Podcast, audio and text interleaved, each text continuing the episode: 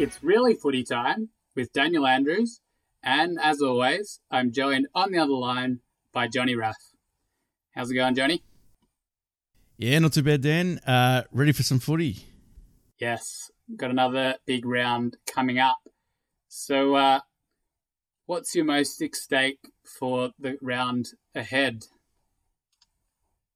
Most at stake? Well, I would. Well, well uh, most stake or the doomsday scenario? Oh, yes, let's go the doomsday Yes, first. doomsday scenario. Well, the doomsday scenario is that Sydney beat the Dogs at Marvel. Um, it's something you know they look pretty good against the, the Eagles, and they you know getting accustomed to playing in Victoria.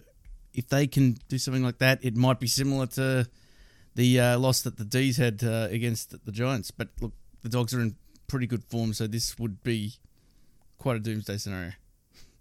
Yeah, I guess the Swans have picked things up over the last few weeks, and uh, they seem to be have hit a bit of form. So that'll be an interesting game to see what they can dish up. I like the way they're using the handball at the moment. They're just uh, moving the ball nicely through the midfield, and yeah, uh, it's it's been a good season from them. Yeah, they really cut West Coast up down at GMHBA. I think that's probably their least favourite ground in the league at the moment. Uh, definitely. All right, for me, most at stake is pretty simple. Melbourne. So we did a lot of Melbourne content on the uh, weekly edition of the podcast. They need a win, and they need to show the AFL world that they're deserving of their lofty ladder position. Uh, I don't think it's all doom and gloom if they lose this, but you know we need to start steadying the ship one way or another, and it'll be interesting to see whether they can bring that pressure and intensity and uh, challenge a fellow top four team uh, on their home deck. So I think we'll learn a bit about Melbourne on Thursday night. It will be. Um, it wasn't that long ago when we played a game at Adelaide Oval against Port. It may have been at the very start of the stage four restrictions uh, in Victoria. I'm pretty sure, right at the start of August. And it was one of our really putrid performances of the year. And I really hope that they look. I'm not saying that they need to be reminded of that, but it's not always a happy hunting ground, uh, Adelaide Oval. I mean, sometimes it is. Yeah, but, they played um, okay over there. they played over the okay. journey. But uh, yeah, look, I want Melbourne to show the footy world really just how far they've come since that day or the night it was. Yeah, absolutely. Port have definitely uh, been building over the last month, and I think uh, they're getting a few of their players back now as well. So this will be a big game for them as well. Just people are still doubting them in terms of having not really beaten uh, fellow top four teams. So getting one over Melbourne would be a big scalp for Port as well. So this cuts both ways, but for us, I guess it's a bit more about Melbourne. yes, of course, of course. All right, let's jump into true or false. The Tigers won't win the 2021 Premiership. True or false, Johnny? Well, I said uh, on Monday that uh, it was uh, true that they would make the eight. I still thought the Tigers would make the eight. However, I'm also going to go true for this question. The Tigers won't win the 21-21 flag, and you got to start with the injuries. I think Broad and Bolton are really, really important, and they're still TBC. Uh, if Grimes goes down again, I think it's curtains, and he's you know really sort of holding them together at the moment. Um, I'm not sure how far off Nankervis is, but him being out has really hurt the Tigers. Yeah, yeah. yeah, he just gives them that sort of different angle, I guess, um, in the ruck. And uh, look, there's some that say as long as they qualify for the eight, they're a shot. I don't. I'm not so sure about that. I mean, I wouldn't ever rule it out completely, but I think they'll make the eight. But after that, it's probably a different story. I think they'll. I just don't think they'll quite get the run they need with the cattle they need to Yeah. make a full on assault. And my prediction would be probably first round, maybe semi final exit at best. But I just can't see them having that, that cattle that they need at the right time firing to win four in a row. Yeah, yeah. Their backline's decimated.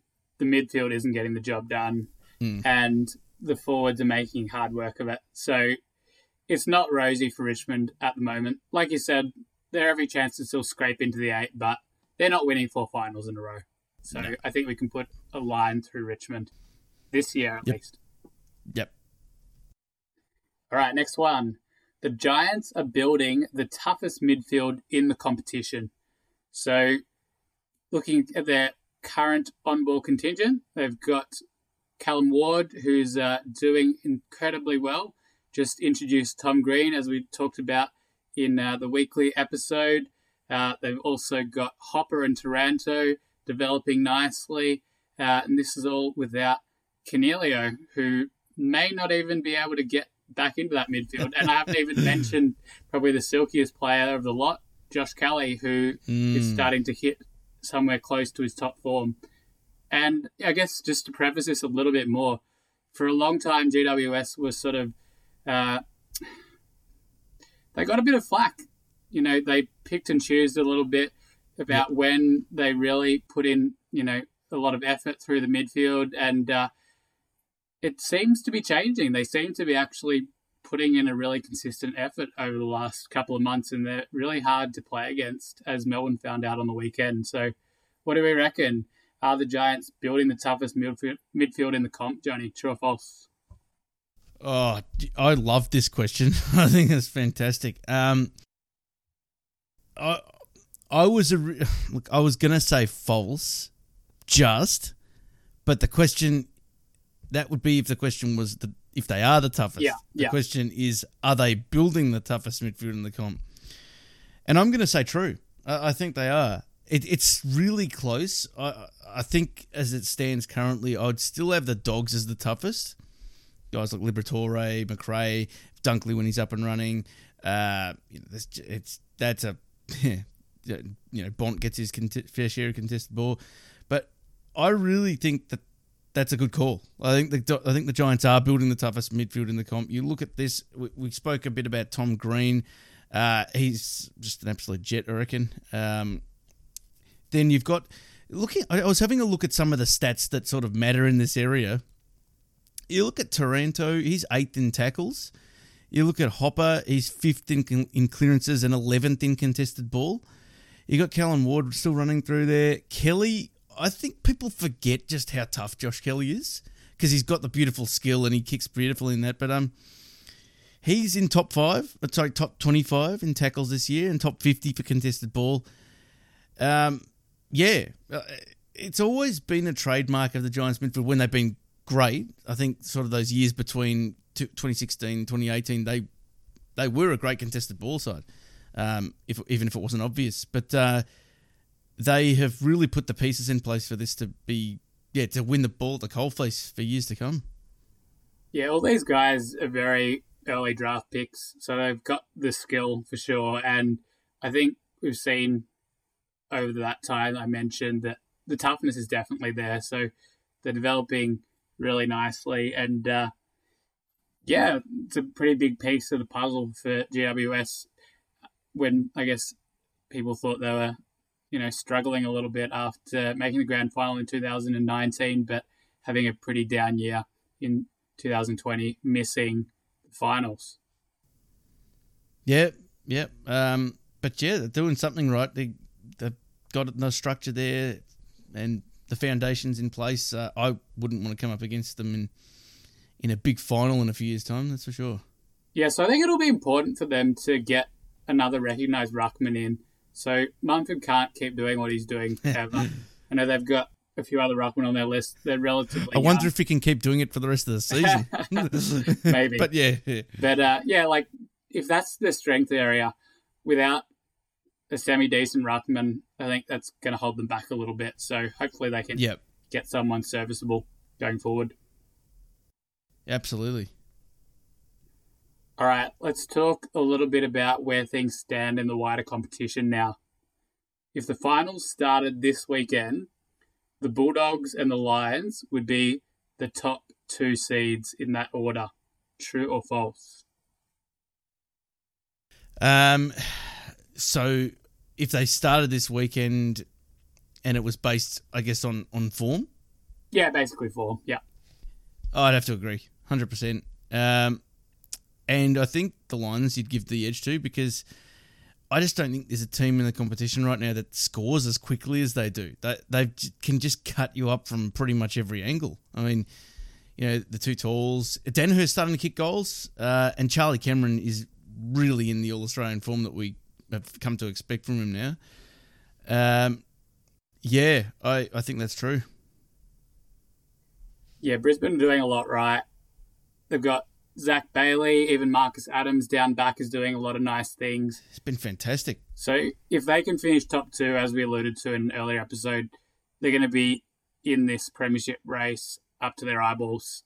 And uh, we know about the Bulldogs as well. They've, you know, probably been the one of the most dominant teams for the whole year, really. So they've just been held off top spot for a while by Melbourne, but they've regained that. What's their percentage? It's pretty close to Uh, it's 140. it's- yeah, it's I think it's about 130, 36, I think. Yeah, so earlier yeah. in the season that was up close to 150. They're really beating up on Yeah. some teams. So, and we referenced this last week as well, just how well they play in games where the opposition isn't able to put enough pressure on. So they can really put you to the sword. I suppose, you know, with the Bulldogs, they still haven't absolutely proved how well they're going to perform in really high pressure games. Like they played well against Geelong, didn't quite get the win there. It was a very intense game.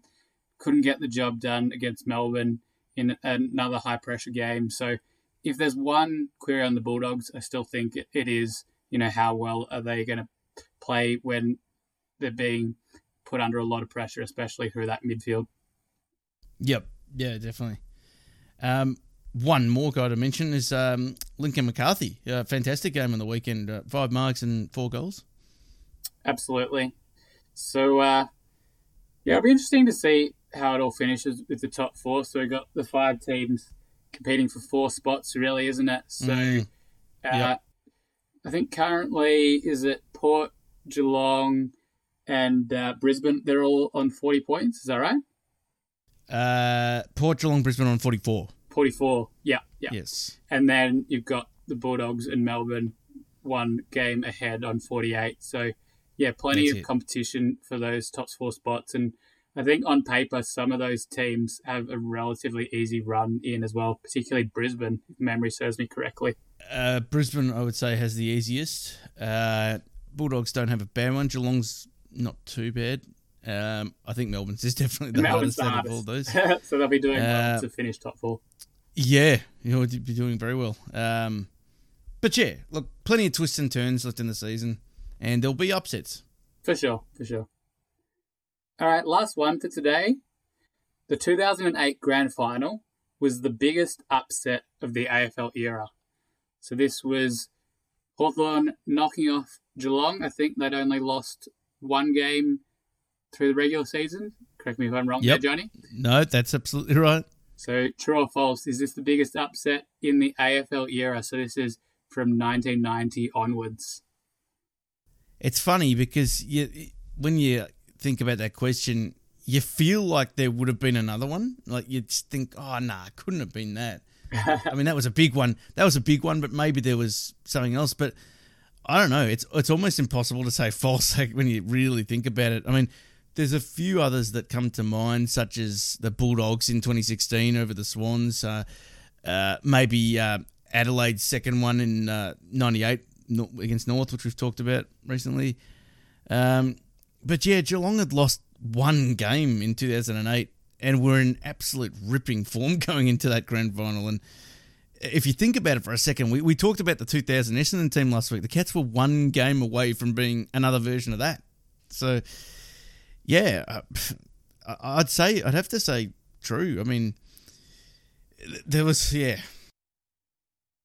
It was, yeah. The Cats I, I think so everyone was shocked. the Cats were so dominant through that 2007 2008 period, weren't they? Yes. So obviously the 2007 Premiership was the drought breaking Premiership where they absolutely caned Port in the grand final. Yep. I think it was over 100 points. And uh, 2008, it was really just an extension of what they was an what- extension. what they'd done in 2007. I think that single loss during the season might have come to Collingwood. Uh, Yep. and yeah, they were obviously highly favoured in that game, despite the fact that Hawthorn too had had a very good season. I think they may have finished third on the ladder. Um, Second or third. Um, people might forget Hawthorn actually won their first nine games of the season. yeah, so Hawthorn having a very good year as well, but I guess it was just kind of masked by the fact that Geelong was so dominant. And Geelong definitely had the better of the first half in that 2008 grand final. I think pretty Yes. close to halftime was Cameron Mooney missing a couple of relatively straightforward set shots. And One on the halftime siren. you could see the agony written all over his face. He was so annoyed. And Yeah. As we've talked about many times before, you can't give a good team too many chances. And Hawthorn hit back in a big way that second half. Can't remember whether it was, the, I think it might have been late in the third or early in the fourth where they really started getting on top. But uh, yeah, that was a really tough one to swallow for Geelong supporters.